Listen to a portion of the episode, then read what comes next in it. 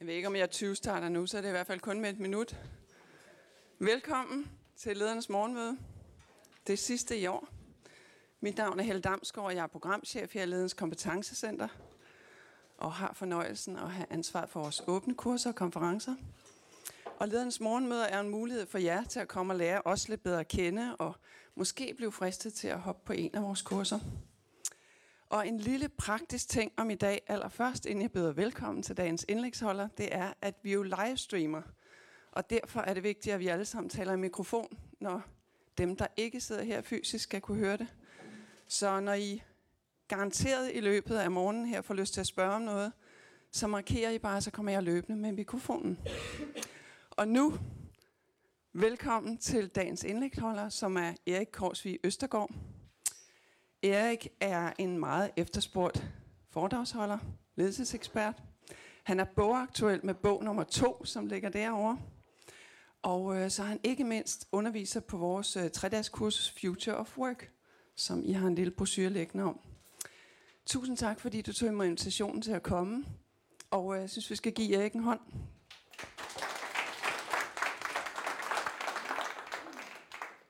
Tak, Helle. Øh, Jeg har været i det her hus i tre et halvt år, og det er så fedt at være her, man øh, føler sig velkommen, så tak for, for platformen at stå på, Helle.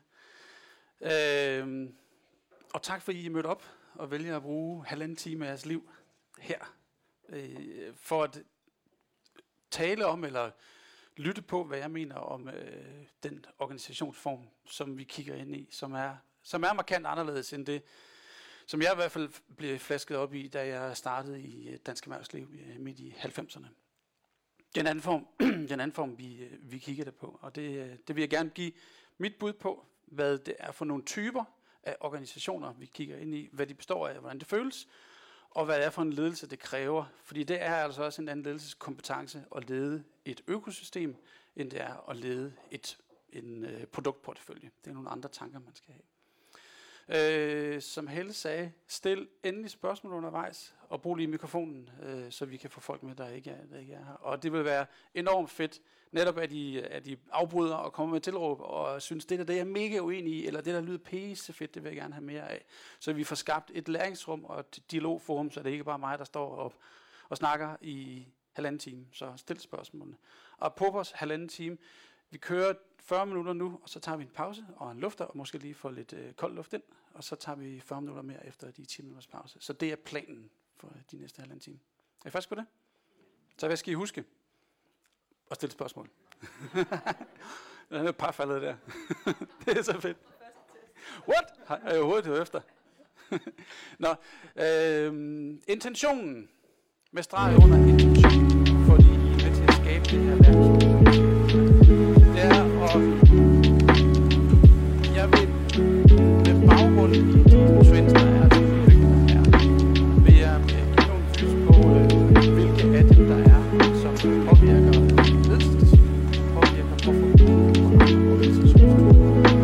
Jeg er sikker på, at mange af jer har hørt nogle af de påstande, som, øh, som vi kommer til at snakke om allerede. Og jeg skal ikke sidde og belære jer om påstandene, men jeg vil give jer et billede på, hvad er det, det betyder, når nu halvdelen af vores jobs kan blive til software, eller halvdelen af vores jobs ikke er opfundet endnu, og jeg ved ikke, hvad min søn skal lave, når han bliver stor. Det andet er så, hvad betyder det så for de organisationsformer, vi har, når vi nu er på vej væk fra hierarkiet og siloerne, hvad er det så, der kommer i stedet? Og når vi ikke kun taler om holokrati og sociokrati, men måske taler om et mix af det hele på en gang, hvordan fagner man det? Altså, hvad betyder det, som der står i den blå kasse? Hvad betyder det, når vi betragter vores organisation pludselig som et økosystem, og ikke bare som noget, som vi nominelt beskriver ned i PowerPoint med den der rive, som man kan tegne, men rent faktisk tænker det på det som nogle dynamikker, som vi skal bruge og arbejde med i stedet for. Og endelig, hvad betyder det så for ledelsesdisciplinen? Og det ikke kun handler om at lede produkter, når det ikke kun handler om at lede mennesker, men i tilgift handler det også om at lede organisationen og økosystemet. Så det er min intention. Så måske holder det. Jeg har i hvert fald nogle slides, som kommer os derhen af. Så øh, det er min tanke. Lidt omkring mig. Øhm, jeg er uddannet ingeniør. Jeg har speciale i matematik og IT, og siden jeg blev færdig, har jeg arbejdet som udvikler, softwareudvikler, projektleder og programleder og afdelingsleder, og har mere og mere fået en idé om, øh, at når nu for eksempel teknologien udvikler sig så hastigt, som den gør, os der har været i softwarebranchen i mange år, eller på den måde har været berørt af virksomheder, som har software som enten produktionsplatform eller leveranceplatform, vi ved godt, at verden ændrer sig. Så man er ligesom vant til at sige, okay, nu kommer der en ny te- teknologistak, og der kommer nogle nye krav, så det kan være, at vi skal lave om i den måde, vi beslutter, hvad vores software skal kunne, altså i den hastighed, hvormed vi gør det. Og den idé om at arbejde agilt og arbejde med Scrum, er pludselig noget, som vi kan begynde at arbejde med i HR, eller i legal, eller når vi arbejder regulatorisk. Så ideen om, at vi kan tage øh, trends og flytte rundt andre steder i, i virksomheden, øh, oplevede jeg i hvert fald først i øh, midten af nullerne, hvor sådan noget som best practice, det kom til kort. Og det har jeg så øh, brugt øh, de sidste seks år i virksomheden Blok Østergaard på at øh, arbejde med. Det, det eneste, vi har kigget på, det er at kigge ind i fremtiden og sige, hvordan kan vi tage de her trends, og så hjælpe organisationer og virksomheder med at, med at fagne det på en ny måde. Så det er mig, bare så jeg ved det. 46 år, øh, to børn og tre katte. Så er vi ligesom rundt. Godt. Øh, lad os kaste ind i det og kigge på det allerførste, som er de her trends og hvad de betyder for jer.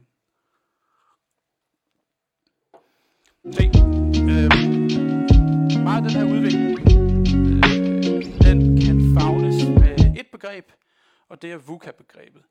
Og VUCA har I måske hørt om øh, flere gange, øh, blev kodificeret af den amerikanske her i, i 90'erne, og kendetegner en verden, som er mindre forudsigelig. Og man kan sige, ja, galt det her begreb også i 1800-tallet? Ja, ja det er også i 1800-tallet. Ja, det også, da vi gik fra hest til, til bil? Ja, da vi fik dampmaskinen? Ja, det her det er ligesom en, noget, der kendetegner for en udvikling øh, på enten øh, lokalplan eller på øh, global plan. Det, der er interessant, det er, med den her udvikling er, at, øh, og folk siger det lidt karikeret, det, har, det kommer aldrig til at gå så langsomt som nu. Og det er også sådan lidt en floskel, men pointen er, at det her det skaber en masse muligheder for, at vi kan stoppe og lave om. Det skaber også en præmis for, at vi skal stoppe og lave om. Men der er muligheder for, at vi kan bruge den her tænkning til at sige, okay, når der er flere svar til hvert spørgsmål, så kan det være, at vi skal arbejde med nogle scenarier, når vi planlægger det. Og den der siger i hvert fald for mig, at det med at tage på øh, Commonwealth i Holte og være der i tre døgn og lave sit strategiplan og forvente, at den kan eksekveres, som vi jo aftalte på strategiseminaret, den holder ikke længere. Jeg sidder med en, øh, en, øh, en virksomhed, som arbejder med infrastruktur i Danmark, og de siger, at de er gået fra en planlægningshorisont fra 10 år til 1 år. Og det siger noget om, hvad det er for en ledelsestype, vi kigger ind i. Det er med svært at få den der plan fra Commonwealth holde det til at blive til virkelighed og have de der milestones hver måned eller hver anden måned. Fordi der er noget, der flytter sig. Og det er de her trends, som påvirker, at vi er nødt til at kigge på vores organisation på en ny måde. Og den vi hører oftest, det er den nederste her, det er, at vi har en rivende digitalisering. Uh, nogle af os kan se, at vi har den alder, hvor vi kan huske et modem. Jeg kan huske, at min far tog telefonen ned fra væggen, og så lagde han den ned på sådan en dims, som var buet, med en, uh, som svarede til en, en uh, telefon, hvor han ligesom var byttet om, og så kunne han ringe op, og så kunne han se, eller han kunne høre vejrudsigten på sin computer, fordi han, og det var sådan en, øh, det var før Commodore 64, så det var en gammel IBM-ting, med en lille øh, brun øh, syvtommer skærm med gul skrift. Er nogen, der er så gamle, så de kan huske sådan en computer? Fedt, mand. Øhm, og jeg sagde til min far, det der, det er med med noller, fordi vejrudsigten, det er bare at kigge ud af vinduet, og vi sad i og det snede. Øh, og pludselig gik det op for mig henover de der næste år, at det der, det var faktisk enormt interessant, hvordan man kunne verden på en anden måde. Jeg har været jeg har oplevet den der rivende udvikling, og det har været fedt. Men der er altså også alt det andet, som påvirker den sociologiske udvikling. Øh, påvirker den måde, vi som ledere skal fagne samfundet, og de medarbejdere, der kommer ind og er til låns i vores virksomhed på en anden måde. fordi de stiller nogle nye krav. Heldigvis da. De stiller for eksempel krav om det allerøverste. Det at gå på arbejde, det skal give mening. Og på dansk at, at giver det her mening. Det er så et fedt ord, eller fedt spørgsmål at stille. Vi sidder til det her møde, det her agendapunkt, vi har, giver det mening. Hvis man bliver sådan lidt paf, så kan det godt være, at det ikke giver mening. Lad os snakke om, hvad er det for en impact, vi har? Hvad er det for et problem, vi gerne vil løse? Øhm, der er kommet nogle danske bøger, som, som belyser, hvad det vil sige at have et meningsfyldt arbejdsliv. Øh, Christian Ørsted har skrevet en god bog for nogle år siden, som hedder Livsfarlig ledelse. Morten Albæk har lige skrevet en. Og begge to belyser det her, men fra hver sin vinkel. Så hvis I ikke ved, hvad I skal give jer selv i julegave nu, så køb både Christians og Mortens bog, fordi de belyser det her fra hver sin side. Super godt at have. Relationer og netværk. Vi knytter os til hinanden i høj grad. Og øh, så er der også noget digitalisering, som har hjulpet os til en forståelse af at lave store netværk. Det er Facebook og Twitter, som om nogen har gjort det muligt, at vi er øh, globale. Jeg plejer at sige, at vi kan jo skrive tweet til Trump, og måske så svarer han endda. Altså adgang til magt er pludselig noget, som vi kan gøre med sekunder. Og adgang til magt i vores organisationer er pludselig på en anden måde, fordi vi har noget som Yammer og, øh, og Slack og MS Teams, som giver adgang og mulighed for, at vi kan lave kommunikation og interaktion med vores medarbejdere på en helt anden måde. Det er vildt interessant. Flere generationer på arbejdspladsen på en gang. Både min søn og min far er på arbejdspladsen på en gang. Ja, det var det også for 25 år siden, I know. Men det min søn vil have, er altså noget andet end det min far han er blevet opdraget til. Min far han har haft øh, ganske få jobs i sit liv. Et job. Han skal have mus-samtale hver september. Og min søn kommer til at have øh, 32 jobs, siger de. Han skal have mus-samtale hver dag. Og det er sådan en anden måde at lede på. Og det fede er så, når man forstår, hvordan man interagerer med den yngre generation. Du ved det selv, for vi, vi har snakket om det flere gange. Når man står, forstår, det vil sige at have den daglige interaktion, og så min, min, min far kigger på det, og så siger min, min fars generation også, hvor er det altså rigtig fedt, vil du også snakke med mig?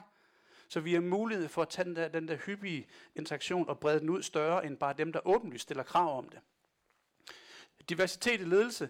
Vi har behov for at løse både nye og gamle problemer på nye måder. Hvis vi løser de gamle problemer med den gamle tænkning, så får vi det, som vi har bedt om hele tiden. Og det at få både forskellighed i øh, køn, alder, kognitive færdigheder, baggrund, erfaring ind i ledergrupperne, er en fornøjelse for at få skabt nogle nye løsningsrum, og få skabt nogle rum, hvor vi kan træffe, træffe beslutninger på en anden måde. Radikal bæredygtighed, yes, vi har en klode, og vi er nødt til at passe på den, og vi ved det. Bæredygtighed peger også ind i vores ledelsesdiscipliner. Øh, det handler om også at passe på pengene, passe på menneskene, passe på kloden, passe på alt det, vi nu har med at gøre, passe på vores formål også. Og bæredygtig ledelse, hvis I har fulgt med i ledelsesdebatten, i hvert fald i 2019, så er det et begreb, som er blevet talt om rigtig fint og rigtig ofte, og det giver super god mening. Der er nogle gode bøger også omkring det. Conscious Capitalism er en af de rigtig fede begreber, som beskriver, hvad det vil sige at lave en bæredygtig virksomhed. Vi er globale, vi er urbane, eller vi er flere, der bor i byerne, end der bor på landet. Og alle de her til sammen gør, at vi er nødt til at gentænke vores ledelse. Ny adfærd i ledelse, brug ny teknologi, og nye forventninger til, hvad det vil sige at skabe en organisering, hvor man hører til, og ikke bare møder Det er indflyvning til, at vi kommer til at se øh, nye virksomheder. Påstanden om, om fremtiden i lyset af de her trends er øh, som følger, og øh, nu er det, jeg siger, at dem har jeg nok hørt Men øh, lad os prøve at belyse dem for at se, hvad betyder det for ledelsesdisciplinen. Påstand. 40% af de store virksomheder vil, vil være væk om, om 10 år upagtet, om der står 40 procent i parti. En signifikant mængde af de eksisterende virksomheder, vi har, vores strukturer, både geopolitisk og i vores virksomheder, de kommer til at ændre sig, fordi vi har en præmis, vi har de trends, som Og vi, vi har set eksempler, og I kender også klassiske eksempler med Kodak og Blockbuster og lignende. Det er det, man ligesom er fastet op i. Der er også nogle danske eksempler, vi har lige mødt Thomas Cook i løbet af efteråret, og i foråret der snakkede vi også med Toys R Us og Fætter BR, som også er ramt af noget, som siger, okay, har vi fat i det her? Kan vi følge med udviklingen, eller vil vi gøre det her på en anden måde? Øh, de virksomheder og de ledere, som forstår det der, de siger så, okay, hvis jeg skal sørge for, at jeg kan overleve, så skal jeg glemme det, at jeg har produkter. Men jeg skal fokusere på, hvad er kerneproblemet, som jeg løser for mine kunder? Hvad er opgaven? Hvad er den impact, jeg gerne vil nå? Og dem, der så med vilje glemmer, lad os nu glemme produkterne, for det er bare en konsekvens af, at vi ved, hvad vi gør.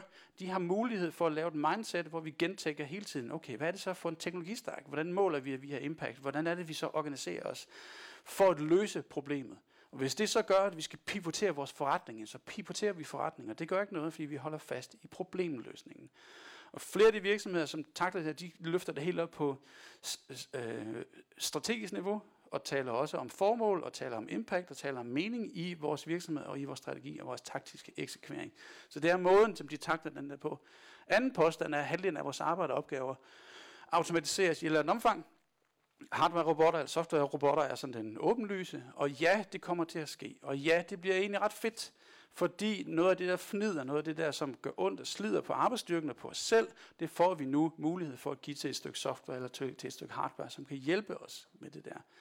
Ledelsesdisciplinen bliver også udvidet eller kommer på stylter, fordi vi får faktisk noget fed software ind til at hjælpe os som ledere, som kan, kan hjælpe os som coaches, kan øh, hjælpe os til at se teamdynamikker, øh, kan hjælpe os til at skrive en mail godt nok første gang, kan hjælpe os til at, øh, at booke møder. Alt det, som er svært, kan vi få supplement af af softwaren. Og det gør altså, at vi kan få nogle bedre samtaler. Vi har mulighed for med software i hånden at få nogle bedre samtaler og skabe nogle bedre organisationer, som kan øh, se ting, før de sker. Der findes et utal af de der stykker software. Office Vibe og Peakon og 15.5 og Duo og jeg så på LinkedIn for et par dage siden, at øh, øh, øh, Dory Clark også havde listet en lang liste af de der, også, også som coaches. Og det betyder også, at mit job som ledelsescoach faktisk er blevet til et stykke software til 120 dollar. Og det er faktisk rigtig fedt, fordi baseret på det, så har vi en helt anden type kvalificeret og begavet debat, når vi har software, der kan se blinde vinkler. For det er det, vi ikke kan som mennesker. Softwaren her kan netop se det, vi ikke kan. Den stiller nogle tossede spørgsmål en gang imellem for at få belyst områder, som vi ikke belyser som ledere, fordi vi har en, en uh, confirmation bias, som softwaren kommer og hjælper os med. Og som organisation har vi blinde vinkler, og der kan softwaren altså hjælpe os til at blive bedre teams, til at blive bedre til at styre vores økosystem. Den tredje påstand er, at så vil der være en masse freelancers. Hvis nu alle de her virksomheder, de kommer til at se anderledes ud, og hvis nu halvdelen af softwaren, slutter halvdelen af arbejdsstyrken bliver til software, så får vi også en arbejdsstyrke af freelancers. Om tallet lige præcis er 500 millioner, så er det i hvert fald markant flere, end vi er i øjeblikket altså et, et, et drev ud af det, at vi kommer til at se en arbejdsstyrke, som består af langt flere små entiteter, langt flere dynamikker, og det siger noget om, hvad vi skal kunne for, for at fagne. Måske der kommer et, et team ind, som vi hyrer ind til en opgave, eller en enkelt person, som vi hyrer ind til en opgave på en anden måde. Og endelig så er der øh, ja, mindsetet om at tænke anderledes. Og jeg siger med vilje ikke, at det handler om alder. Jeg siger, det er et mindset. For dem, der nogle gange falder ned i at tale, tale bogstavsummen, generation X og Y, Z og alfa, de kløjs i at sige, okay, så må jeg være sådan her. Man får lavet sådan en, en, en, en ukritisk spejling og en ukritisk forventning. Men tag alle de der bogstavklassifikationer og så sige, okay, kan jeg, kan jeg se mig selv som, eller hvad er det for et mindset, der ligger hen over det der? Og jeg tror i højere grad, at det handler om, at man øh, har en digital affinitet, altså man forstår den digitale verden. Det præger det mindset, man kigger ind i. Og det er en søgen efter mening, efter frihed og en masse utålmodighed. Der skal ske noget, vi skal have impact. Og jeg er måske på, i, på arbejdspladsen i kortere år, men i flere kapitler, ligesom jeg sagde, at min søn kommer til at få 32 jobs. Det er det, vi kigger ind i. Det der er enormt spændende. Og hvis man ikke øh, fagner det der, så ender man med at være den der stuebirk. Øh, og det skal vi helst undgå. Så. Giver det her mening? Så vi kommer til at se med lys af det. Lad os nu sige, det her, det her det var analysen. Så hypotesen er så nu, at vi kommer til at have nye former for arbejdspladser. Der er en masse ting, vi kommer til at fjerne os fra. Øh, vi kommer til at se mindre af alt det her over. Mennesker i den her verden er ikke ressourcer. Ressourcer det er som internet, penge, bygninger. Øh, man sgu ikke mennesker. Du er, du er, du er menneske, du er ikke ressource. Så det er tænkning, grundtænkning er, at mennesker derfor, HR-afdelingen skifter navn fra HR til People and Organization, eller People and Culture. Fordi man forstår det her godt. Mindre topstyring, mindre planlægning. Vi har lige sagt, at vi ikke kan forudsige det. Så hvad, hvorfor skulle vi så have topstyring? Hvorfor tror vi, at hende, der sidder i toppen, ved alt? Ja, det kan godt være, at hun har det endelige pligt og ret til at træffe beslutningen og ansvaret. Men vedkommende er nødt til at belave sig på, at der er flere, der er klogere end hende selv. Så vi kommer til at have mindre topstyring og mindre planlægning, fordi vi ved i mindre grad, hvad der kommer til at ske. Mindre repetitivt arbejde og mindre af de simple opgaveløsninger. Igen fordi det, der som er karakteriseret ved det, det giver vi til software og hardware, som kan hjælpe os med at automatisere dele af det. Jeg siger ikke det hele, men dele af det. mindre hemmelighedskrammeri. Hvis jeg nu forventer, at jeg skal inddrage mine medarbejdere og mine lederkolleger i de taktiske overvejelser, vi har, så er jeg nødt til at give dem indsigt. Og ikke bare i data, men også i, hvordan vi er kommet hen til data. Også give dem indblik i det stykke kunstig intelligens. Hvad er præmissen, der ligger nede bagved det? Kan vi gennemskue det der? Noget af det kan vi. Noget af det er også neuralt netværk, så det kan vi ikke gennemskue altid. Men vi skal i hvert fald have mindre hemmelighedskammeri og være meget mere transparente. Så vi ved, hvad der foregår, så vi har oplyst baggrund. Og der ligger også bare en symbolhandling i, at jeg vil rent faktisk gerne fortælle dig, hvad der foregår i min virksomhed. Fordi jeg respekterer dig som menneske, og jeg ser dig som en del af min klan. Og vi kommer til at se mindre af den der tanke, jeg er på arbejde. I stedet for, så får vi alt det herovre. Øh, du er et menneske, du er en del af min kultur, så derfor handler det om mennesker og kultur. Jeg delegerer, jeg giver mandat, jeg eksperimenterer, jeg fagner digitaliseringen. jeg fokuserer på det, der er komplekst og det, der er kreativt. Jeg sørger for, at der er transparens i min virksomhed. Og så skaber vi et tilhørsforhold. Hey, du hører til her, du er en del af min klan, eller du er en del af vores klan. Jeg, jeg tilvælger dig som menneske, du tilvælger os som klan, så vi bygger et tilhørsforhold, som består af mere end kun vi ved, hvorfor vi er her, men også, at vi er en del af noget. Og læg mærke til, at det her det er ikke enten eller. Det er mere og mindre. Vi kommer til at se mindre end det her, men der vil også være en del af det her. Naturligvis. For det er også noget af det her, som også er med til at skabe tryghed. Dem, som kun gør det her over, der er en risiko for, at, man, at det bliver alt for flyvsk, at det bliver alt for øh, øh, øh autonomt og ikke ensrettet. Øh, nogen siger lidt, at det her det er ligesom at skubbe til sæbebobler. Det, det kan jeg godt se er svært. Eller skubbe en tiger op i bjerget. Det er svært. Så have den kløgtige blanding af det ene og det andet, det er der, vi skal hen af. Og det er der helt pointen i det, at når vi kigger ind i de nye organisationsformer, sociokrati og agile og scrum og teal og hvad det nu end er, man kan ikke belave sin virksomhed udelukkende på det, mener jeg. Der er nogle enkelte, der kan, nogle enkelte outliers, som baserer sin virksomhed. Altså Spotify er sådan en klassiker, man hæver frem, men det er ikke alle, der kan det. Langt de fleste af os øh, vil, vil tegne nogle organisationsformer, som er en blanding af det her. Og det er den store pointe i det her. Det er at lave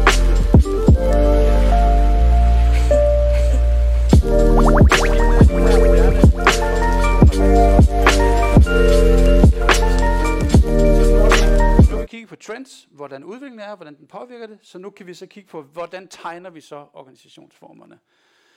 Øhm, Deloitte laver nogle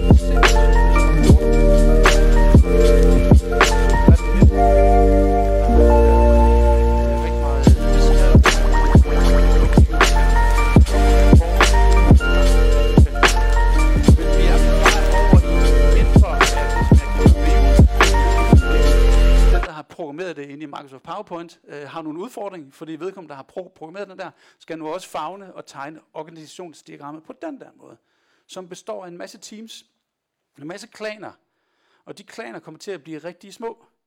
Teams kommer til at blive maks 5, nej, 5 personer, maks 7, hvis man er god til at tale om følelser. Og de øh, kommer til at indgå i netværk øh, med hinanden, både teamsene og teamsene mellem, og teams of teams og netværk af teams, så det bliver, det bliver sådan noget, noget kluder.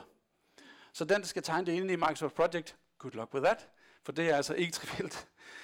Hver af de her entiteter øh, vil blive inspireret af det her akronym SALT, enten sociokrati, eller agile, eller lean startup, eller team. Det er i hvert fald den måde, jeg kan huske det på, når jeg siger SALT, så det Men det er dem, der er mest dominerende, dem, der ligesom har fået fat i organisationen, det er mest typiske. Og vi er klar på Helt. Øhm, de reelle organisationer ser sådan der ud. Når vi tegner de der kort, så hver, hver prik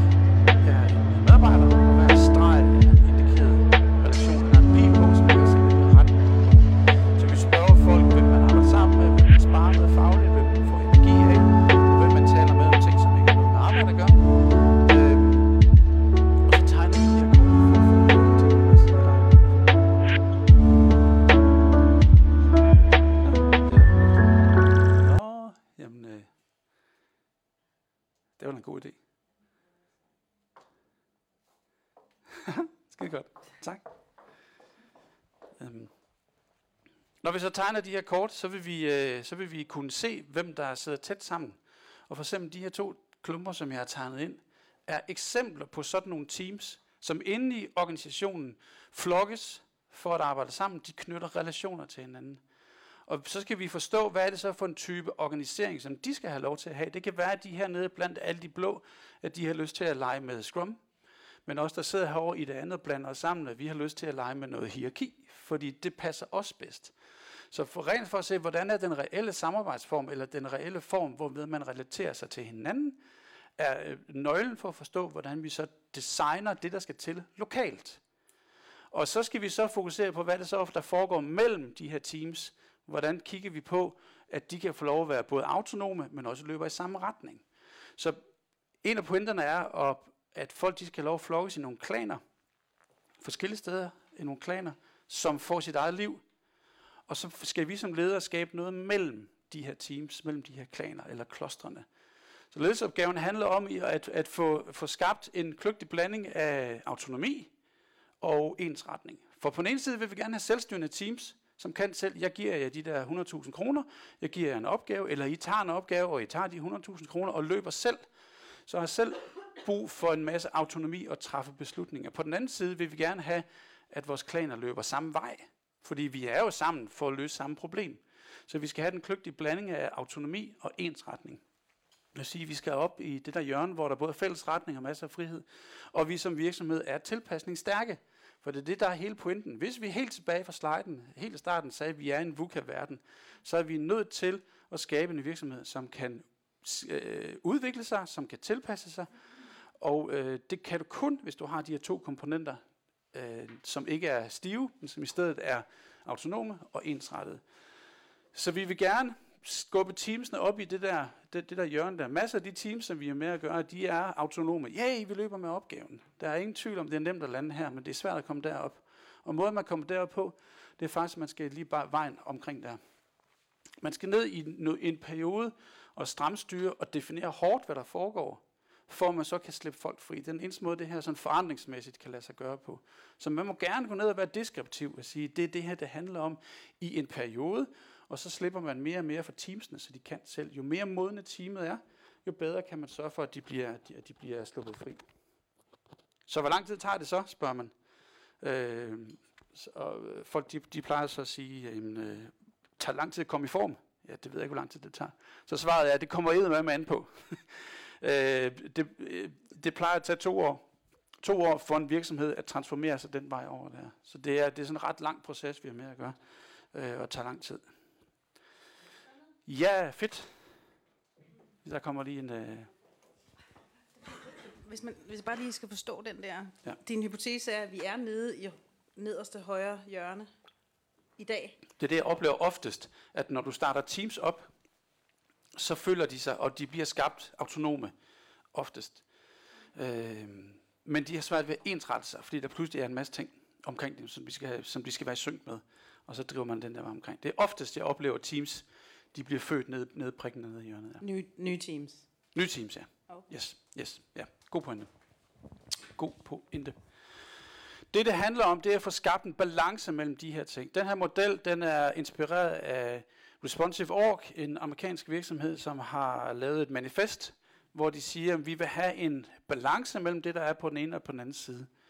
Og jeg har bare gjort det, at jeg har lagt sådan en slider ind mellem dem, fordi jeg bruger den som ledelsesredskab. Jeg bruger den som analyseværktøj ude i virksomhederne. Så fjerner jeg prikkerne selvfølgelig, Hup, væk med dem, og giver dem den her uden prikker, men forklarer lederne, at det, det er sådan nogle sliders. Og så spørger den, hvor er I rent faktisk henne? Hvor ligger jeres, jeres, jeres balance mellem, om I arbejder med profit, eller I arbejder med formål? Er I hierarkiske, eller er I netværksorienterede? Kontrollerer I, eller giver I empowerment? Er I planlæggende, eller eksperimenterende? Holder I på hemmelighederne? eller er I transparente? Og når de så har sagt den ind, så siger jeg, okay, hvor vil I rent faktisk gerne være? Hvornår vil I gerne være over i den her ende her, hvor det er meget forudsigeligt? Det er måske fedt, når man laver noget, der er repetitivt, hvis man kører en driftafdeling. Så er det fint nok, at man ligger herover. Så skal man ikke jamme eller jazze alt for meget, fordi den slag, man har aftalt med en kunde, øh, altså når I åbner jeres netbank, og i går der stod der 100 kroner, så skal der også stå 100 kroner i dag. Det er ikke der, man skal sådan sige, at der står cirka 100 kroner. Det er ikke, det er ikke der, man skal være alt for eksperimenterende. Så der holder man altså på sin slag i sin drift. Men der, hvor man finder på nye ting, der, hvor man udvikler forretningen, der, hvor man interagerer med hinanden eller med kunder på en anden måde, der er det opportunt og trække dem derover af. Så at finde den rigtige balance er en af humlerne det her. Jeg kigger ikke ind i den her verden som værende sort-hvid. Det er nuancer over det hele. Så ledelsesopgaven ligger i at forstå nuancerne og kodificere dem. Og et rigtig godt bud på det, det er at forstå, hvordan vi balancerer de her. Mikkel? Vi har mikrofonen, Helle.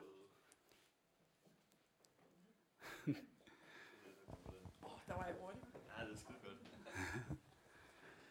kan du ikke, øh, nu ved jeg godt, det er måske lidt irriterende, men kan du ikke prøve at gå et slide tilbage? For jeg sad lige og tænkte lidt på øh, den der bevægelse, Ja. øh, pilbevægelsen, du laver fra, hvis man gerne vil rykke sig fra høj autonomi og lave ensretning til høj autonomi og høj ensretning. Ja. Hvorfor skal man lige sådan svinge tilbage? Kan du ikke nuancere det en lille smule? Det er i hvert fald min oplevelse med at lave øh, øh, hvad hedder det, forandringsledelse og transformationer, at det er meget nemmere, når vi, hvis vi slipper folk fri, så er det meget nemmere, når folk de har haft en referenceramme og en, øh, en øh, kalibreringsramme, specielt på adfærd. Hvad er det, jeg forventer af dig? Jeg forventer den her type feedback, den her type for, øh, feed forward. Jeg forventer, at vi afleverer på den her måde. Jeg forventer, at vi tilgår kunderne på den her måde. Vi har måske også en, en, en, en SOP, vi har en slag, vi har pro, øh, processer og mekanismer. Når vi har været igennem noget, en mængde stramstyring, så er det meget nemmere at have autonomien og have ensretning, fordi så har vi prøvet at være stramstyret. Og så kan vi slippe folk fri. Det er meget nemmere på den der måde. Det, er det, man kløjs, jeg oplever, at man kløjs oftere i det, hvis man springer direkte fra den ene til den anden, uden at have været nede at ka- kalibrere, øh, hvad vi forventer af hinanden. Så øh, opfølgende spørgsmål. Handler det så om, at man skal, man skal trække autonomien tilbage i den forstand, at så er det bare en person, der ligesom direktøren for det hele, eller whatever, der bestemmer, hvordan vi gerne vil lave, altså hvordan, hvilke forventninger vi så har til hinanden, eller er det så et spørgsmål om at trække ligesom hele gruppen ud og sige, godt, nu skal vi lige øh, begrænse individernes autonomi, og så skal vi i fællesskab øh, lave den der forventningsafstemning og rammesætning. Øh, spørgsmål forstået, men jeg vil svare lidt på en anden måde.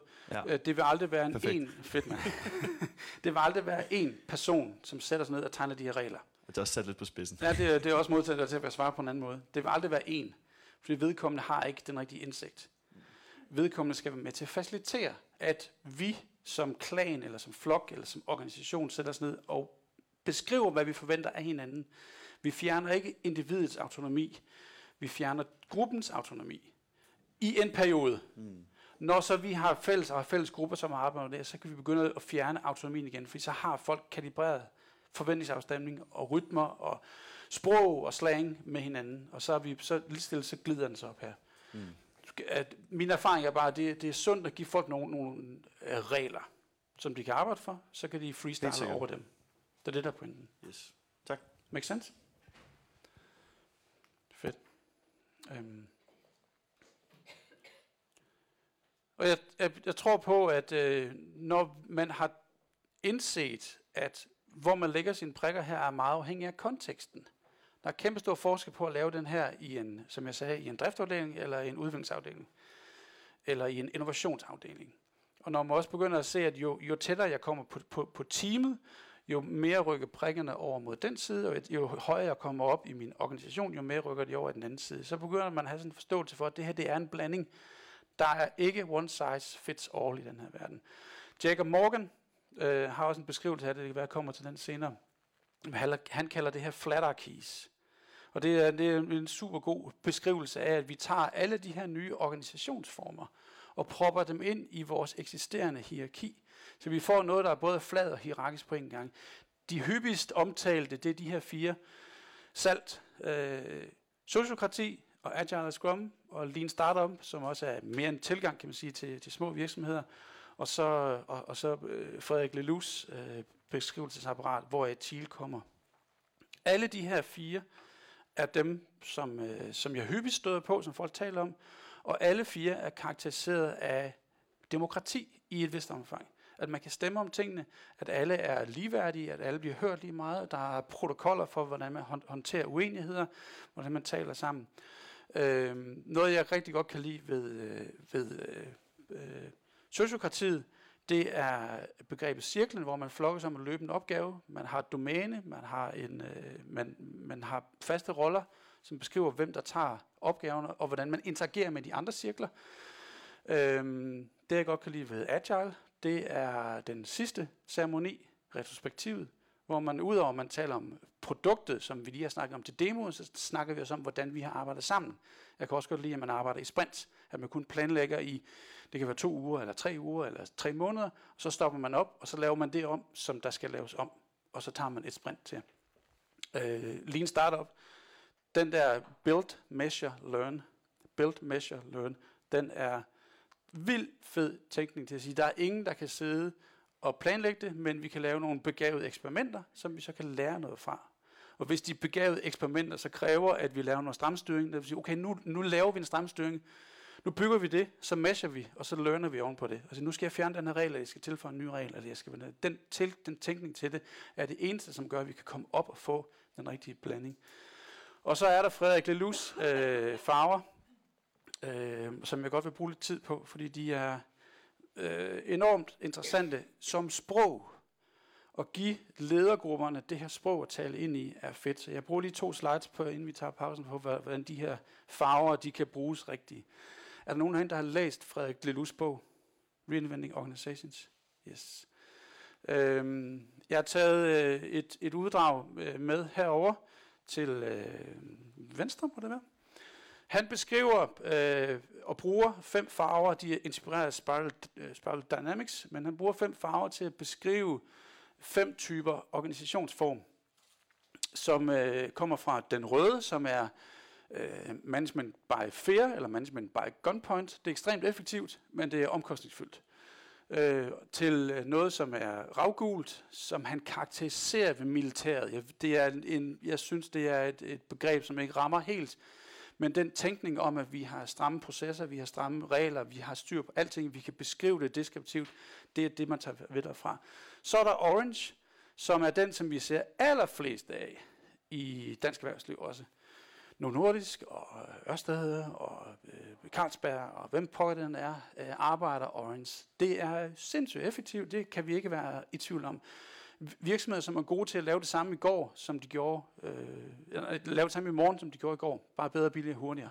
Virksomheder, som har sunde, sunde, sunde beskrivelser af, øh, hvordan vi arbejder, og hvordan vi arbejder med hinanden også. Øh, den grønne er family, øh, hvor fokus er øh, lige så meget på hinanden som familie. Begrebet synes jeg rammer meget fint. Og så den sidste, den yderste, som folk ser som øh, nirvana og halleluja, som er teal, som er den selvstyrende, den selvudviklende organisation eller organisme. Øhm, og de her fem farver her, synes jeg er meget beskrivende for, hvordan man kan gøre det her. Øh, jeg tager den her med ud i ledergrupperne, så spørger jeg, Nå ledergruppe, hvor er I henne? Så siger de, haha, vi er jo all over the place. Og det er en god pointe, fordi der er ingen af os, som er en farve. Noget af vores virksomhed, hvis vi nu snakker stramstyring igen, nu tager vi det her, vil være sundt at beskrive med noget orange. Det er ikke dumt.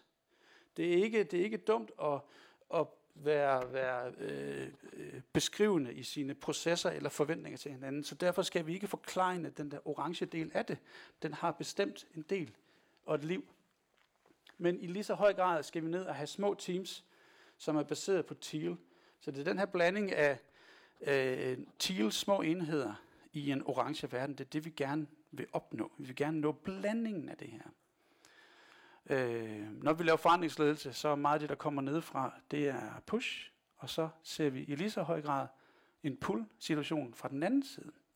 Og folk føler sig forandringsmæssigt tiltrukket af noget, som sætter individet og mennesket frit, og baserer sig på frihed, og i mindre grad en push. Så derfor, som den sidste slide, inden vi tager pausen, det sprog, vi, vi introducerer nu, er to catch-all begreber. På den ene side har vi Orange, som er noget top-down og governance og guidance og management by objectives. Det er fokus på, på det, der er effektivt og produktivt. Det er fossiligt. Vi har en masse ensretning.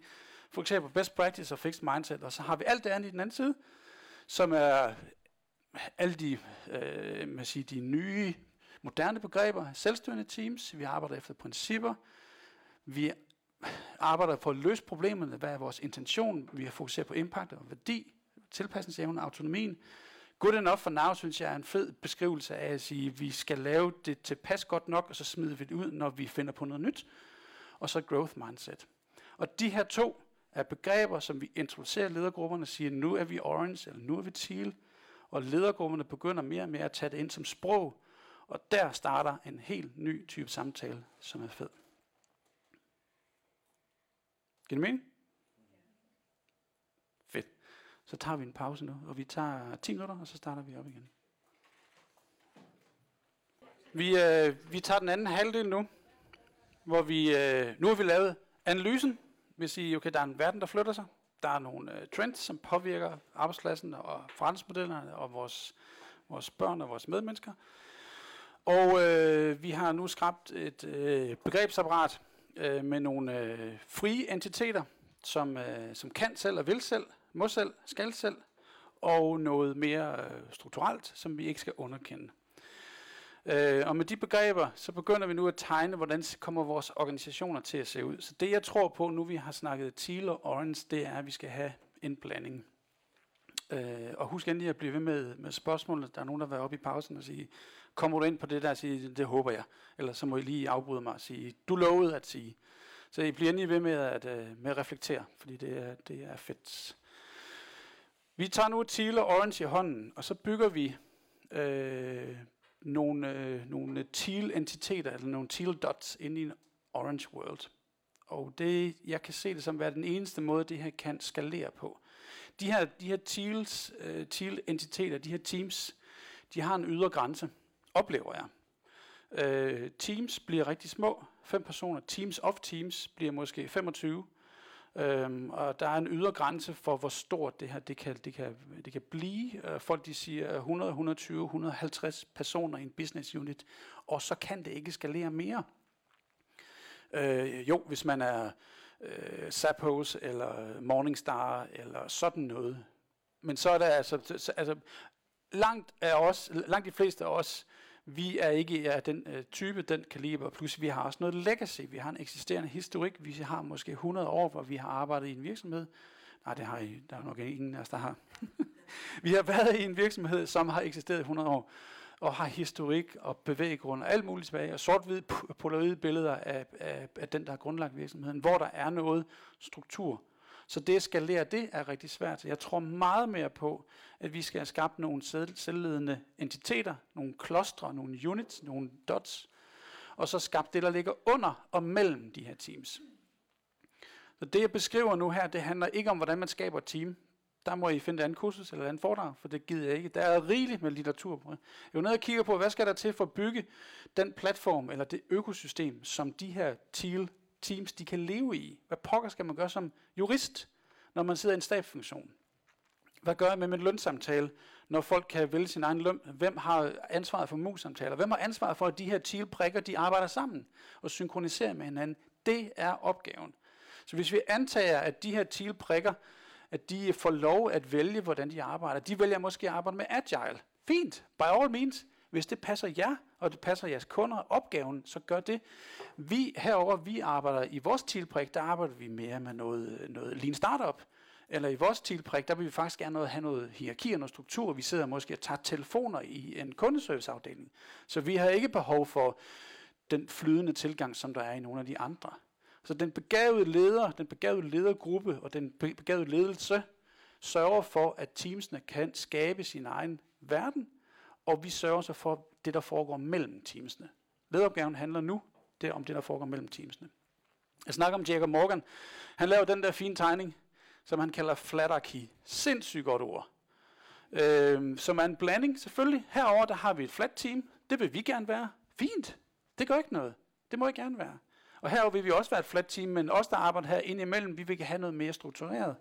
Vi har måske en ISO-standard, som vi skal sørge for, at vi lever op til. Vi har noget compliance, vi har noget GDPR, som vi, vi har noget MIFID, som vi skal leve op til. Alle de ting, som gør, at nogen sætter regler for os, det er der nogen, der skal tage sig af. Vi kan ikke forlange, at teamsene selv sørger for, at de er i GDPR compliance. Selvfølgelig, nej, det er forkert sagt. De skal selv sørge for, at de er i GDPR compliance, men at regelsættet bliver sat op for dem med et servicekatalog, hvad er, det skal de ikke selv tage hånd om. Så det er at lave den her blanding, den er altså rigtig, rigtig fin. Og det, det et og en af pointerne, det er, det er et mix, det er både teal og orange på én gang. Så med det, så kigger vi så på, hvad det skal til som et økosystem. Grunden til, at jeg begyndte at kigge på det her på den måde, det var, at jeg havde nogle observationer om de her øh, øh virksomheder, jeg, som, jeg, som jeg stussede over ofte og ofte og sagde, der, der ligger et eller andet her, som vi ikke har helt fat på. Øhm, den første observation, som, som, jeg, øh, som jeg gjorde, øh, det var, at øh, ekstraordinære ting, de sker i små teams. Og det var det, og det, på tværs af brancher, på tværs af kompetencer, på tværs af, hvor man er hen i ledelseslaget. Det kan være på, på C-level, eller i bestyrelsen, eller det kan være et driftsteam. Folk, der rykker på et eller andet, eller får noget til at ske, det sker i små teams. Øh, folk, der konsoliderer ting, eller får ting til, til at blive på store skala, det sker i store teams. Men det er ikke det, vi kigger på her. Dem, som rykker, dem, som kan fagne en ny verden, hvis vi accepterer, at verden den udvikler sig, så er vi nødt til at være tilpasningsstærke. Ergo, så sker ting i små teams, og med små teams, der mener jeg fem personer, maks syv, hvis vi er gode til at tale om følelser. Og grunden til, at jeg siger det, det er, at der er noget, der hedder interaction fatigue. Jeg bliver fyldt op med at forholde mig til, hvem du er. Ikke bare hvad du gør, men hvem du er. Og det er naturligt. Så hvis jeg skal forholde mig til dig, dit følelsesregister, din baggrund, og hvordan jeg motiverer og engagerer mig med dig, og dig også, og dig, og dig, og dig, så bliver jeg fyldt op. Og det er naturligt. Så når der så kommer nye folk ind i mit team, hvis min teamleder er den gamle type, så siger, vi kan bare putte flere folk på, så løser vi problemet hurtigere. Nej, fordi så skal jeg pludselig forholde mig til nye folk. Og hvis jeg accepterer og vil forholde mig til folk hele tiden, så knækker teamet i to eller i tre, eller i fire. Så vi kommer til at få små teams, som kan, kan interagere med hinanden. En fin undersøgelse, som også dokumenterer, at det rent faktisk ikke bare noget, som jeg har set, men der er flere, der har set, at det er små teams, som kommer på de gode idéer og kan få dem eksekveret også. Det andet, jeg observerer, det er, at alt arbejde foregår i stærkt forbundne netværk. Så det, som leder går ind og nøse og dokumentere og udvikle på netværket og få folk til at mødes, er en kerneopgave for at man kan skabe både sammenhængskraft, og man kan skabe vidensdeling, og man kan skabe læring i organisationerne. Så dem, der har et stærkt forbundet netværk, de er altså bare bedre. Og netværk, det er ikke bare noget, der går op i hierarkiet. Det er på kryds og tværs. Det er ligesom, øh, altså det er, det er netværk, og det er de her prikker, og, og få dem til at hænge sammen på den rigtige måde, som er humlen i det her. Det andet, jeg opsætter, det er slut. Det tredje, taktisk eksekveringsstrategi sker med hyppige fysiske touchpoints. Mød hinanden ofte. Mød hinanden ofte. Og det handler ikke om flere, jo, det handler om flere møder, det handler ikke om, om flere mødetimer. Den mødemængde, man har, bliver bare smurt ud på flere møder. Kommer man til at have noget varmetab mellem de her? Ja, det gør man i starten, indtil man har lært formen. Indtil vi har haft noget stramstyring, så vi kan så freestyle over, hvad det vil sige at mødes oftere. Og det er eksplicit inspireret af den måde, man kan se uh, Scrum og Agile blive skaleret på hvor du kører øh, store teams, der mødes måske hver tredje måned til de her PI-sessions, og man kalibrerer med hinanden. Taktisk eksekvering sker, når man mødes fysisk og hyppigt og snakker med hinanden og siger, hvad har I oplevet over i jeres team? Hvordan skal vi bruge pengene? Hvad er det for en KPI eller en KBI, som vi skal opnå, og hvordan får vi det her til at ske? Og man er nødt til at mødes oftere. Og det sidste, som jeg observerede, det var det er sådan en øh, spøjsformulering. Om organisering af en positiv aktivitet, for det transformative lederskab. Så jo bedre man er til at omorganisere, og jo hyppigere man omorganiserer, jo bedre ledere bliver vi, fordi alle ens lederkapaciteter bliver sat på prøve. Og det, der så sker oveni, er, at man får kalibreret tilgangen til det. Så når vi rammer en omorganisering, eller når vi trigger selv, at vi trigger og provokerer en omorganisering, så alt det, vi har snakket om, når vi træner ledelse, og vi holder ledelsesworkshoppen, der sker det. Alle de steder, hvor vi har været med til at lave transformationer, hvor vi har eksplicit arbejdet med lederne i øjeblikket, hvor, hvor omorganiseringen sker, der bliver ledergruppen bare bedre. Så man skal ikke være bange for at omorganisere. Tværtom, så skal vi gøre det hyppigere, end vi er vant til. Og ikke kun være halve år, fordi vi synes, det er, det er sundt at ryste posen. Det er der nogen, der gør med vilje. Jeg kan godt se pointen i det der. Men vi gør det måske endda hurtigere, at vi flokkes om de opgaver, der skal løses. Og så deler vi opgaven ud på teams. Så, så det, det kan være, at man laver om i sin organisation. I don't know, hver 14. dag. Så skifter man lige lidt team ud her og siger, du du skal faktisk lige være med herover, fordi det kan vi bruge til noget herover. Det du kan, det, det skal, eller vi, vi nedlægger jeres team, fordi den opgave, vi løser, den er irrelevant nu, så vi slukker bare for det. Og det gør ikke noget. Det er ikke, fordi I er dumme, men opgaven var bare dum. Så jo, jo hurtigere man fanger pointen i, at, at det at lave om i organiseringen, det er sundt, selvfølgelig hvis man gør det på en god måde, jo hurtigere kan man se, at det her det giver en dynamik, lige præcis den, dyna- den dynamik, vi skal have. Så vi vil tegne de her prikker her, de her teal dots i en orange world, baseret på observationerne og baseret på alt det, vi har. Og det gør, at nu kommer så den, den store model, som hænger det hele sammen. Så det her med, uh, lige om lidt, så ved jeg, nu så kan det være, at I tager et billede af den, fordi det er den, der er hele pointen. Inde i midten af det her økosystem, der smider vi nu teamet. Øhm, og de tre øh, dele, som den her sætning, eller det, det her ord, består af, er vigtige. Selvstyrende, leverance, team. Nummer et, selvstyrende. Teamet skal have lov at styre selv. Teamet, vi, vi giver jer lov. I får 100.000. I er jer fem. I skal løse det her problem. Gengas. I ringer, når I er færdige. Det er tanken. I må selv træffe beslutninger. Vil I ind i Kazakhstan? Hvis I mener, at det er den måde, I skal løse opgaven på, så gør I det. Hvis I vil ansætte nogle folk, så gør I det. Det skal vi ikke bestemme. Vi har givet jer opgaven, I løber mig selv. Vil I være til? Fint nok. Vil I være hierarki? Fint nok. Det gør jeg bare. Det styrer jeg selv. I kan selv styre opgaven. Kræver det noget også som leder? Helt vildt meget. Så en af ledelsesopgaven ligger også i, hvordan kan vi orientere os til, om det her team er sundt eller ej. Er der en konflikt? Er I gode til at snakke sammen? Kan I også få noget fra hånden? Kan I få produceret noget? Alle de ting ligger som vi skal tage os af som ledere. Selvstyrende, det er den ene. Øh, nej, nu vil jeg godt lave sådan en... Husk nu på, at for meget selvstyring kan også give stress. Så I skal passe på teamet. Vi som ledere må aldrig slippe teamet. Aldrig slippe teamet, fordi I skal være og passe på hinanden. Den anden ting, leverance. Man skal levere noget, og det kan være øh, en service, eller et produkt, eller man kan løse et problem. Der skal i hvert fald være et eller andet, man kan sige, tjek, nu har jeg opnået et resultat. Så som team kan vi flokke om og sige, vi har en opgave, vi skal løse, eller noget, vi skal levere. Og det tredje er teams. Man skal gå fra en gruppe til et team. Og team, øh, nu burde der være sådan en lille asterisk her, det kan også være et team of teams, eller en business unit, som vi placerer her inde i midten her. Der er nemlig, som vi snakker om, en skalerings ydre grænse, men upagtet det, så er det den selvstyrende enhed, vi putter ind i midten. Øh, og nu taler vi ikke mere om det, fordi Teams, det kan vi selv finde ud af at styre.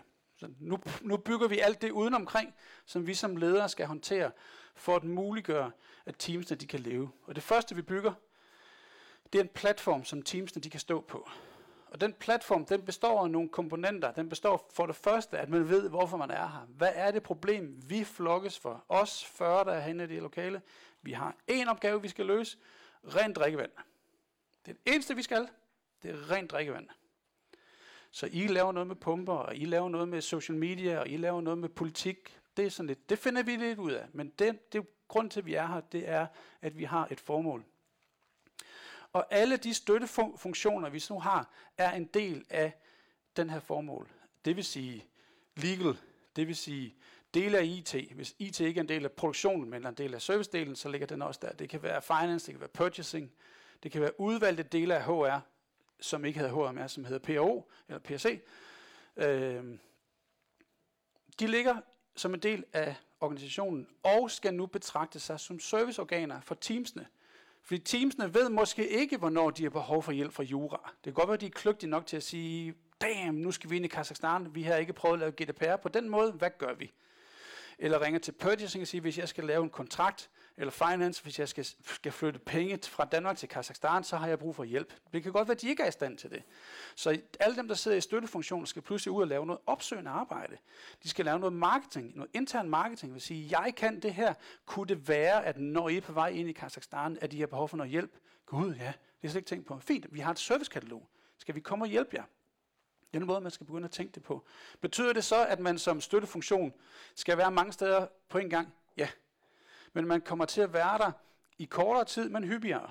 Så man kommer til at have nogle check-ins og sige, siden sidst har I behov for hjælp, siden sidst har I lært det her, eller I skal være klar over, at der er sket det her med jura, eller der er sket det her på IT-siden, så nu laver jeg noget broadcasting ud af det. Så som serviceorgan, eller som statsfunktion, er man pludselig en, en, en servicefunktion også. Så det er den ene ting. Og hvem er ansvarlig for det? Det kan kun være ejerne eller toplederne. Øh, der er stadigvæk et ledelseslag i det her.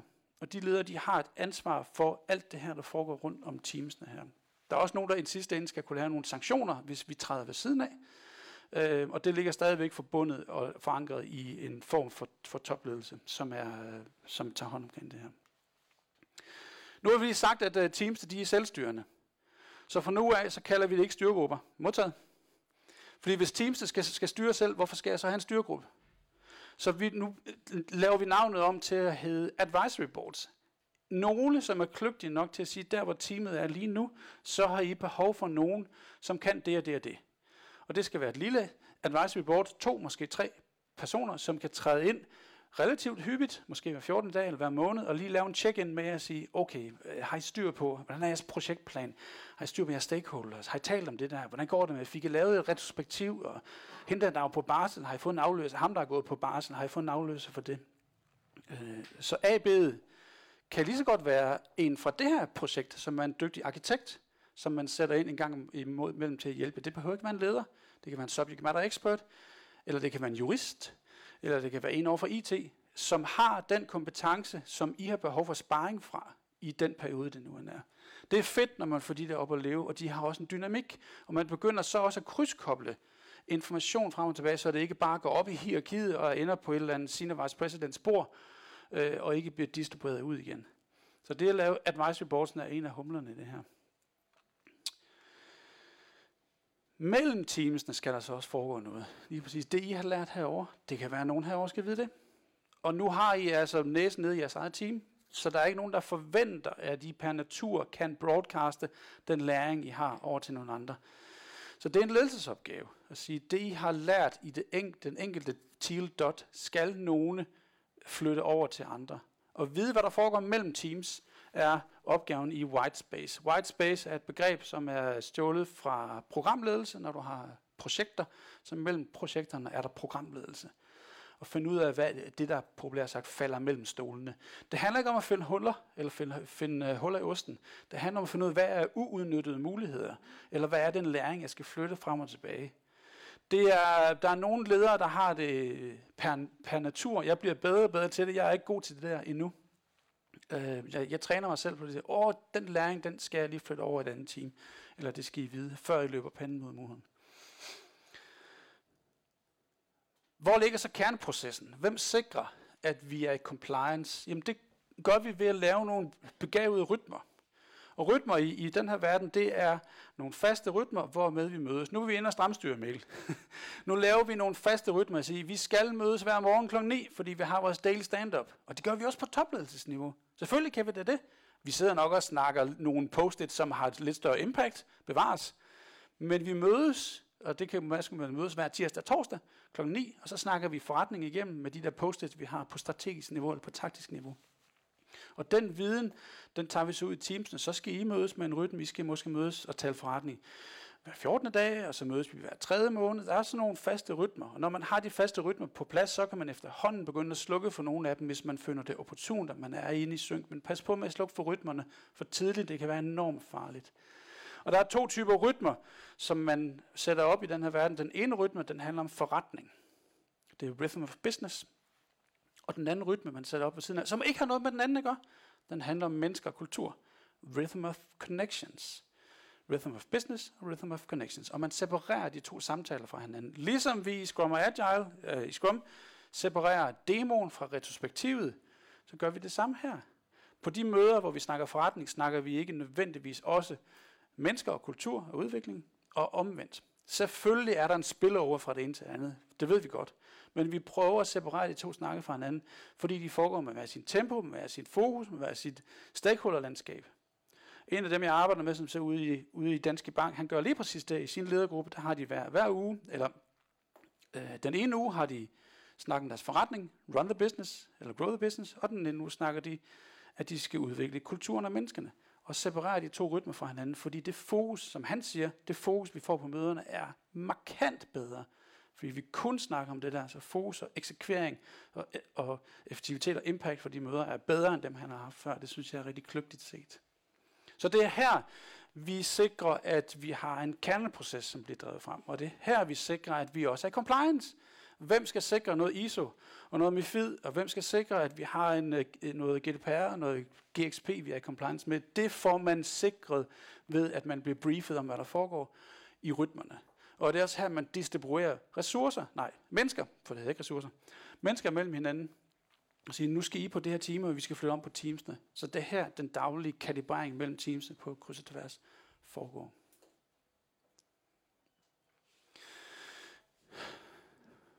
Så er det vigtigt at tage os af kulturen, og med streg under fællesskabet. Med streg under det at sige, det handler om at skabe steder, hvor folk de gider møde op, at skabe steder, hvor folk de føler, at de hører til. Og man skal få kultur til at blive til, øh, til, at blive til adfærd.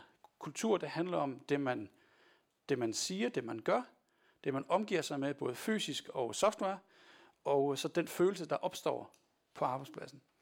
Og det at få snakket og, og få sat ord på, eller få skabt rum til at sætte ord på oplevelser på arbejdspladsen, altså employee experience for eksempel, er en del af det, der skal til her for at skabe et fællesskab. Hvis I kan huske Frederik Lelou, så var der både Orange, og så var der Green Family, og så var der Teal.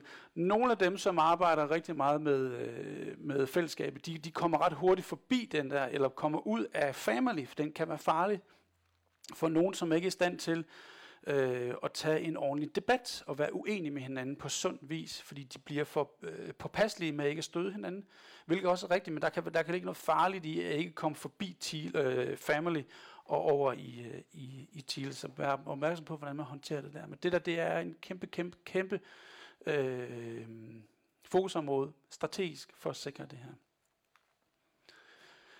Distribueret lederskab, distribuerede beslutninger.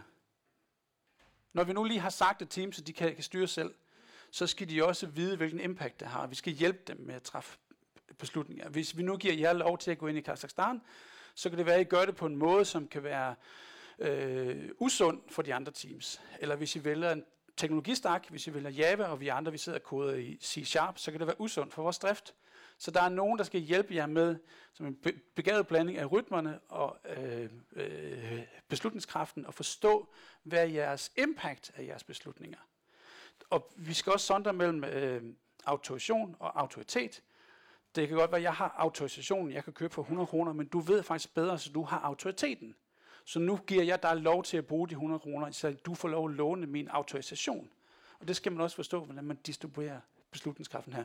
Det er komplekst, men når vi nu insisterer på, at teams de skal kunne lede selv afhængig af deres modenhed, så skal vi også hjælpe dem til at forstå, hvordan de træffer beslutninger på en begavet måde, og også broadcast om, hvad det er for en beslutning, de har truffet, og hvilken mulig impact det kan have. Så der er vi nødt til at mødes og snakke om det.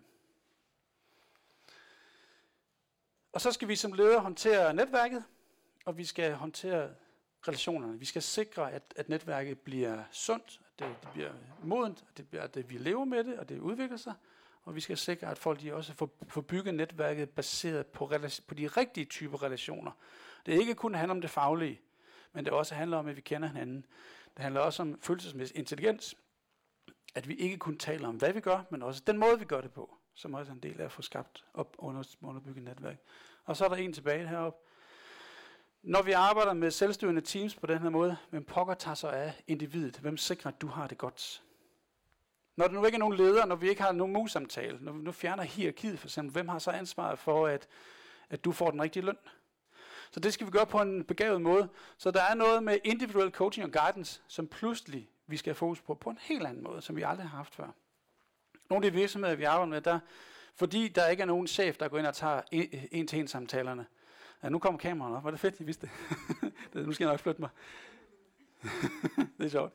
Øh, nogle af dem, som gør det her, de siger, jamen, hvis der, ikke er nu, hvis der nu ikke er en chef, som tager en til en samtale med dig, hvis jeg er chef for måske 100 mennesker, så kan jeg, hvis jeg har mus-samtaler, så kan jeg kun fylde min kalender med at snakke med folk. Og så fylder jeg min båndbredde med det. Never gonna happen. Så i stedet for, så sætter man folk sammen to og to. Eller en og en og sige, vi kan se fra netværksanalysen, at det vil være rigtig fedt, at du arbejder sammen med hende der. Så I skal selvfølgelig coache hinanden. Så man begynder at lave peer-to-peer coaching og peer-to-peer mentoring. Nogle de arbejder også med gennemsigtig løn, hvor man skriver lønnen op på væggen. Siger, John han får 100 kroner. Mette er dygtigere, hun får 120 kroner. Så vi simpelthen skriver på væggen, hvad der er folk får løn, fordi så er der ikke noget issue. Så er vi transparente med det der. Så det, det er den model, man skal arbejde med, når man er, når man er leder. Og det betyder så, at øh, så får vi netop lavet sådan et, en organisation som en, øh, som en platform, som er bæredygtig, og som kan tilpasse sig. Så ledelsesopgaven ligger i at få bygget det her økosystem, og få gjort det sundt. Det er det, det handler om. Så nu tager vi det næste, som, som er det sidste, som handler om, hvad er så ledelsens rollen? Og det slutter vi af med. Ja. Jeg har igen. Hej. Mange af de organisationer, jeg har været i, som større organisationer faktisk, ikke? der er jo nogle politiske strukturer, nogle magtstrukturer, som betyder meget for rigtig mange mennesker. Mm. Hvor tænk, nu, ser den model her, ikke? Mm. de mennesker, der rent faktisk er meget motiveret af at have magt, Mm. passer de ikke ind? Bliver de kastet ud til højre, tænker du, i den her, for, som værende øh, en non-fit? Ja, det oplever jeg faktisk. Folk, der ikke forstår at veksle deres magt til indflydelse, de har et problem her. De er non-fit. Jeg oplever, når vi begynder at introducere det her, så er der nogle, der løber ret kort tid, siger op og siger, det vil jeg ikke være en del af. Og det har vi det fint med. Vi går den her vej. Hvis du vil noget andet, så gør du det. Folk, der ikke kan veksle magt til indflydelse, de har et problem. Folk, der forstår at bruge deres indflydelse, de knuselsker det her. Fordi man kan gå ind og nøse, man kan påvirke, man kan skubbe sæbeboblerne pludselig. Fordi nu har vi et sprog til at kodificere, har vi alle de her ting, hvad, hvad er min rolle nu som leder, hvordan påvirker jeg det her, hvordan bruger jeg den indflydelse til at få det ud af det, som, som jeg mener, vi skal. Helt der. Meget fornuftigt, fordi det er jo noget af det mest dræbende. Øh, det andet kan man sige, ikke? Hvor Ja. folk bliver alene bliver drevet af det. Jeg tænker bare, at i nogle af de organisationer, jeg har set, og senest faktisk i en stor offentlig eller semi-offentlig organisation, der er det ligesom det, der nærmest driver folk. Ikke? Mm-hmm. Og det der med hemmelighedskræmmeriet, jeg synes, det var meget interessant, den der tidligere snak med, er det hemmelighed, eller er det åben og sådan, ikke? Altså, det er jo Ja. ja. helt meget tydeligt. Ja. Øh, og jeg tænker, der er lang, lang vej fra Ja. ja.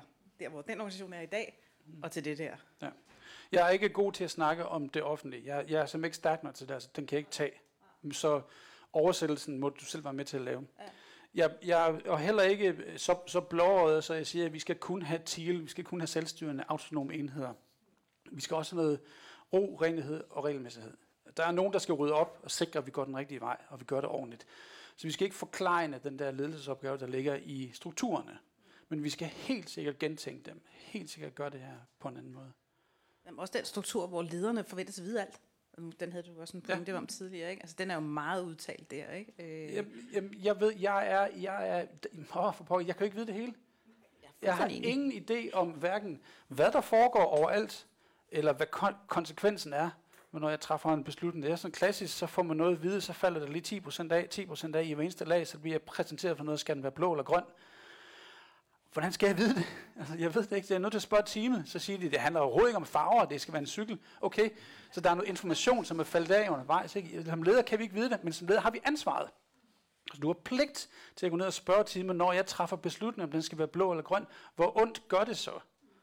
Så det er, din, det er din opgave, det er at gå ned i teamet og spørge det, for teamet har jo ret. Teamet ved mere, end vi kan, men det er os, der har ansvaret for at hjælpe teamet til beslutninger.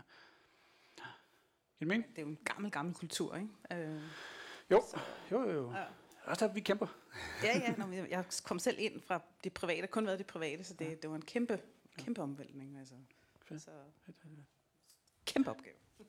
Kæmpe. Kæmpe. Lad os snakke om øh, ledelsesopgaven som det, som det aller sidste her. Mit post, min, min, min påstand er, at øh, vi kigger ind i et paradigmeskifte, når man kaster sig ind i det her. Øh, vi har øh, vi har lang tid arbejdet med leading products, og vi er mega gode til det. Og det skal vi heller ikke smide ud, fordi der ligger, altså, det er jo det, vi giver til vores kunder. Det er et produkt, så vi løser et problem. Så selvfølgelig skal vi kunne det, klart. Øhm, helt tilbage fra Taylor har det noget, vi, vi har snakket om. Så oven på det, så har vi arbejdet med leading people. Og det skal vi stadigvæk gøre. Men i tilgift til det, så kommer, at vi skal lede det her økosystem. Så det er et level over. Og jeg kan se nogle af de ledere, som gør det her, de fokuserer udelukkende på økosystemet. Sådan en som øh, øh, Kent Højlund fra Pengala, eller Thomas Gammelvind og, og Michael Ellegaard fra Trustworks for eksempel, øh, de fokuserer på økosystemet, som så tager sig af menneskene. Og det er sådan sjovt. Man skal prøve at trække sig lidt fra den ene for at fokusere på det andet, i håb og konsekvens om, at det tager sig af det andet. Det betyder, at ledelsesopgaven er de her fire ting. som leder, når man går ind i det her, man skal facilitere noget flow. Der er noget viden, og der er nogle oplevelser, der skal flyttes. Så man skal simpelthen sørge for, at der bliver flyttet information og oplevelser og følelser og kultur, øh, øh, events mellem teams. Så man skal facilitere det, der sker. Det kan man gøre fysisk, eller man kan gøre det med software, som kan hjælpe, altså få introduceret noget social media i virksomheden, som kan også understøtte, at et flow bliver skabt. Man skal facilitere, at folk møder i netværk. Man skal facilitere, at I får en rigtig god snak i jeres team om, hvordan I har det. Og så skal man facilitere, at man mødes på tværs og det er sådan lidt en opgave at sige, okay, det problem I har, det kan godt være, I føler, at I er kloge, men sæt jer lige sammen med teamet herover, for de har en super god indsigt. De gør det lidt på en anden måde. Det kan være, at I kan lære noget ved at bytte problemer. Eller lave en hackathon, hvor I sætter jer sammen og finder på problemer, I skal løse sammen, så I kommer ud på nye måder. Som leder skal man facilitere det der. Og den sidste, man skal facilitere hele økosystemet, sikre sundheden af alle de der mekanismer. Okay, så hvad gør vi med løn? Hvad gør vi, når vi nu laver om i HR-afdelingen og kalder den PRC eller PRD. Hvad gør vi med? Hvad gør vi med? Alle de en til en snakke. Hvad gør vi med rytmerne? Hvad gør vi med netværket? Hvad gør vi med white space? Så det er ledelsesopgaven at tage sig af de her fire områder, og det er fire kompetencer, som man skal træne på at få på plads. Mm. Så er vi næsten ved at være der. Så er vi næsten været hele vejen rundt. Der er et spørgsmål. Skulle du op og stå, Helle?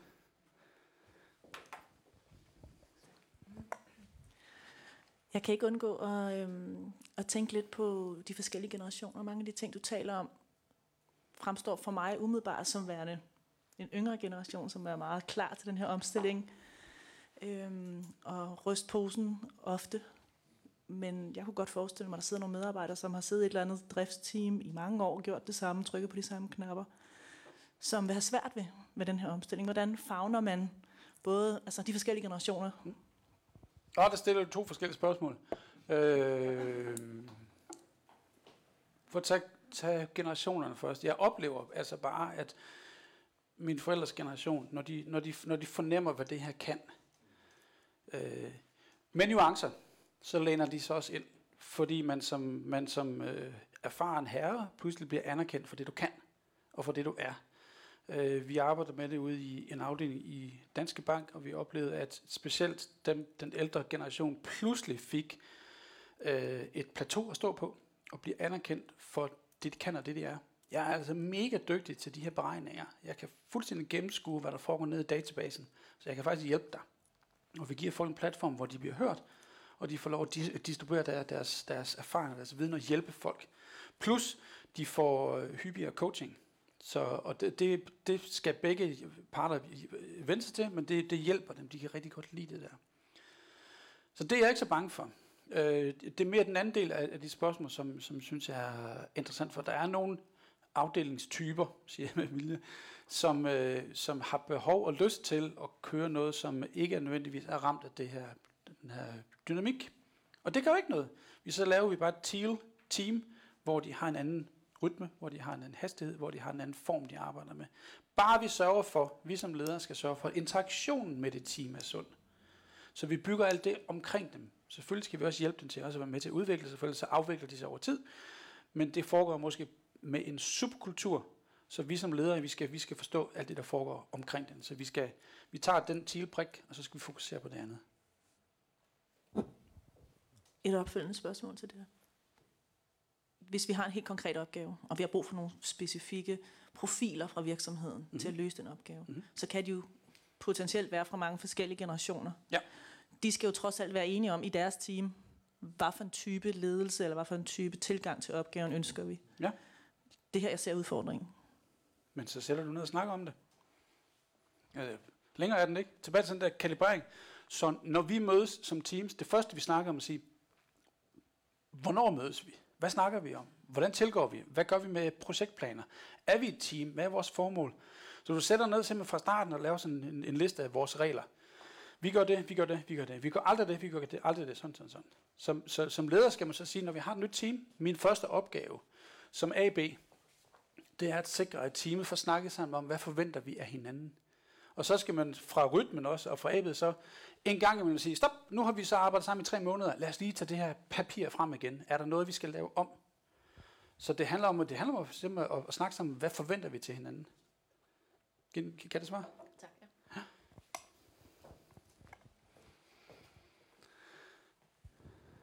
Bliv endelig ved med spørgsmålene. Det er, det er fedt.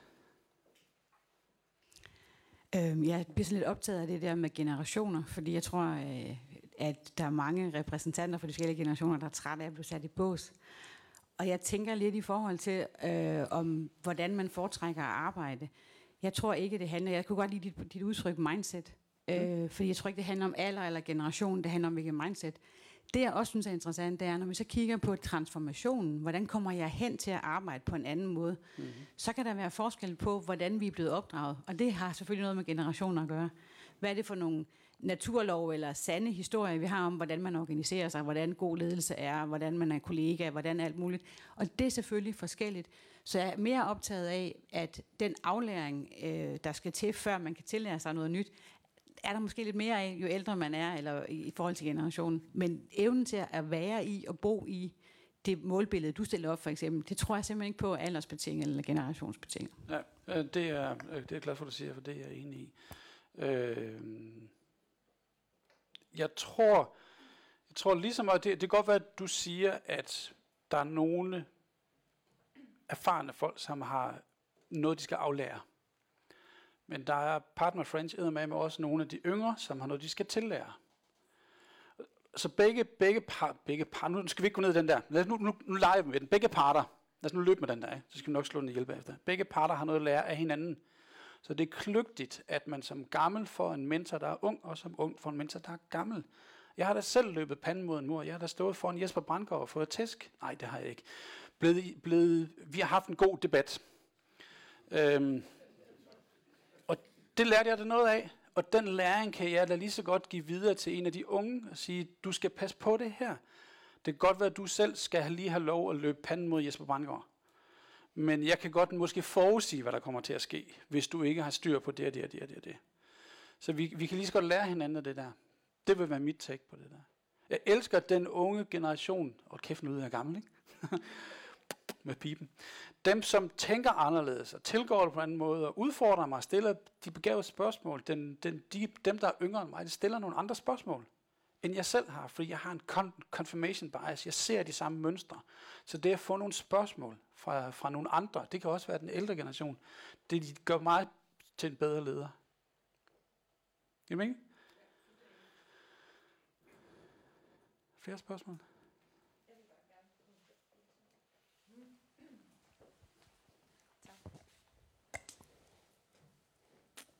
Jeg er helt enig med dig, og det skal måske også lidt siges, hvor øh, mit udgangspunkt er. For jeg føler mig faktisk sådan lidt midt i det hele, øhm, og øh, har arbejdet meget med millennials, og prøvet at finde ud af, hvordan man motiverer dem, og hvad deres tilgang til tingene er. Øh, og som du selv siger, så har de også en anden måde, de gerne vil ledes på, og en anden måde, øh, de gerne gør en forskel på. Det skal være nu, og deres, øh, du kaldte det, t- hvad? Tol- ja, de havde ikke noget tålmodighed. De havde ikke, der, var, der skulle ske noget med det samme. Øhm, og med en baggrund i forsvaret mange år, så har vi rigtig mange af de her oberst typer Sådan har vi altid gjort. Sådan skal det altid være. Øhm, når vi skal ud, og krigen raser, så skal der ikke diskuteres, om vi skal højre eller venstre om bakken, så er det bare sådan der. Og det er lidt clinchet mellem de to. Så det har ikke noget med alder at gøre. Det har noget om, hvad man flasket op i. Og igen, som du siger, hvad er det for en opdragelse, man har fået? Fordi det er igen generationerne, der siger, hvad er det for en, en baggrund, man kommer med, og der er plads til at stille spørgsmål til tingene, eller er det bare kæft retning. Så det var bare lige for at slå en, en krølle på den. tak. Men det er, som, som du siger, hvis vi går ind i den her verden, så er det et mindset. Det er, en til, det er, det er også en tilgang til livet. At sige, jeg insisterer på interaktionen. Jeg insisterer på, at jeg vil relatere mig og være i relation til nogen. Jeg insisterer på at lære noget. Jeg insisterer også på at blive accepteret af dem, jeg omgiver mig med. Så det går begge veje. Øh, jeg oplever, at folk, der kaster sig ind i det her, de kan, de kan se det på bundlinjen. De kan se lavere sygefravær. De kan se øh, folk, der pirker mindre. De kan se øh, cirka samme produktivitet. Man når det samme, men man får en bedre kvalitet, fordi man når at tale om fejl, før de, bliver, før de rammer ud, altså før det går galt. Eller før det går virkelig galt i hvert fald. Så man kan godt se det her på, på bundlinjen. Øh, så det er, det er et mindset, som man går ind i, og man har, og det tiltrækker alle generationer i forskellige tempi med forskellige læringsmønstre. Så vi som mennesker, vi er også mennesker, vi skal også ind og fagne det her. Og det er enormt spændende at kaste sig ind i. Det er ikke nemt, men øh, det er så givende. Jeg har bare lige to ting, jeg vil sige, for vi lukker ned her kl. 10. Øh, fire gode råd til jer, når I kaster os ind i, øh, i den verden, I kigger ind i. Øh, I den verden, der nu har så meget bevægelse, så er en af opgaverne, I har, det er at skabe ro og tryghed. Ro på, slap nu af, og have tålmod.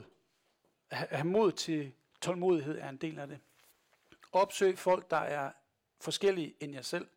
Skab relationer, som ikke kun handler om det produktive, men også handler om det, det vi er som mennesker. Og så være med til at skabe den fremtid, I vil være en del af. I, I, I kan træffe nogle valg, så I ikke bare er underlagt det, der nu sker omkring jer, men når man siger, okay, det her vil vi ikke, vi vil gerne prøve at gå den her vej. I kan træffe nogle begavede valg. Øhm. Og så lov jeg at sige, som Heller sagde i starten, øhm, der, det er sådan på, på med salgshatten. Øhm, vi kører nogle kurser, øh, hvor vi dykker ned i alt det her, to plus en dag, øh, to gange, øh, en gang i foråret og en gang i efteråret, hvor vi bruger rigtig meget tid på den her type snak og læring og øvelser og refleksioner. Det er det. Det er det, jeg vil sige. God jul!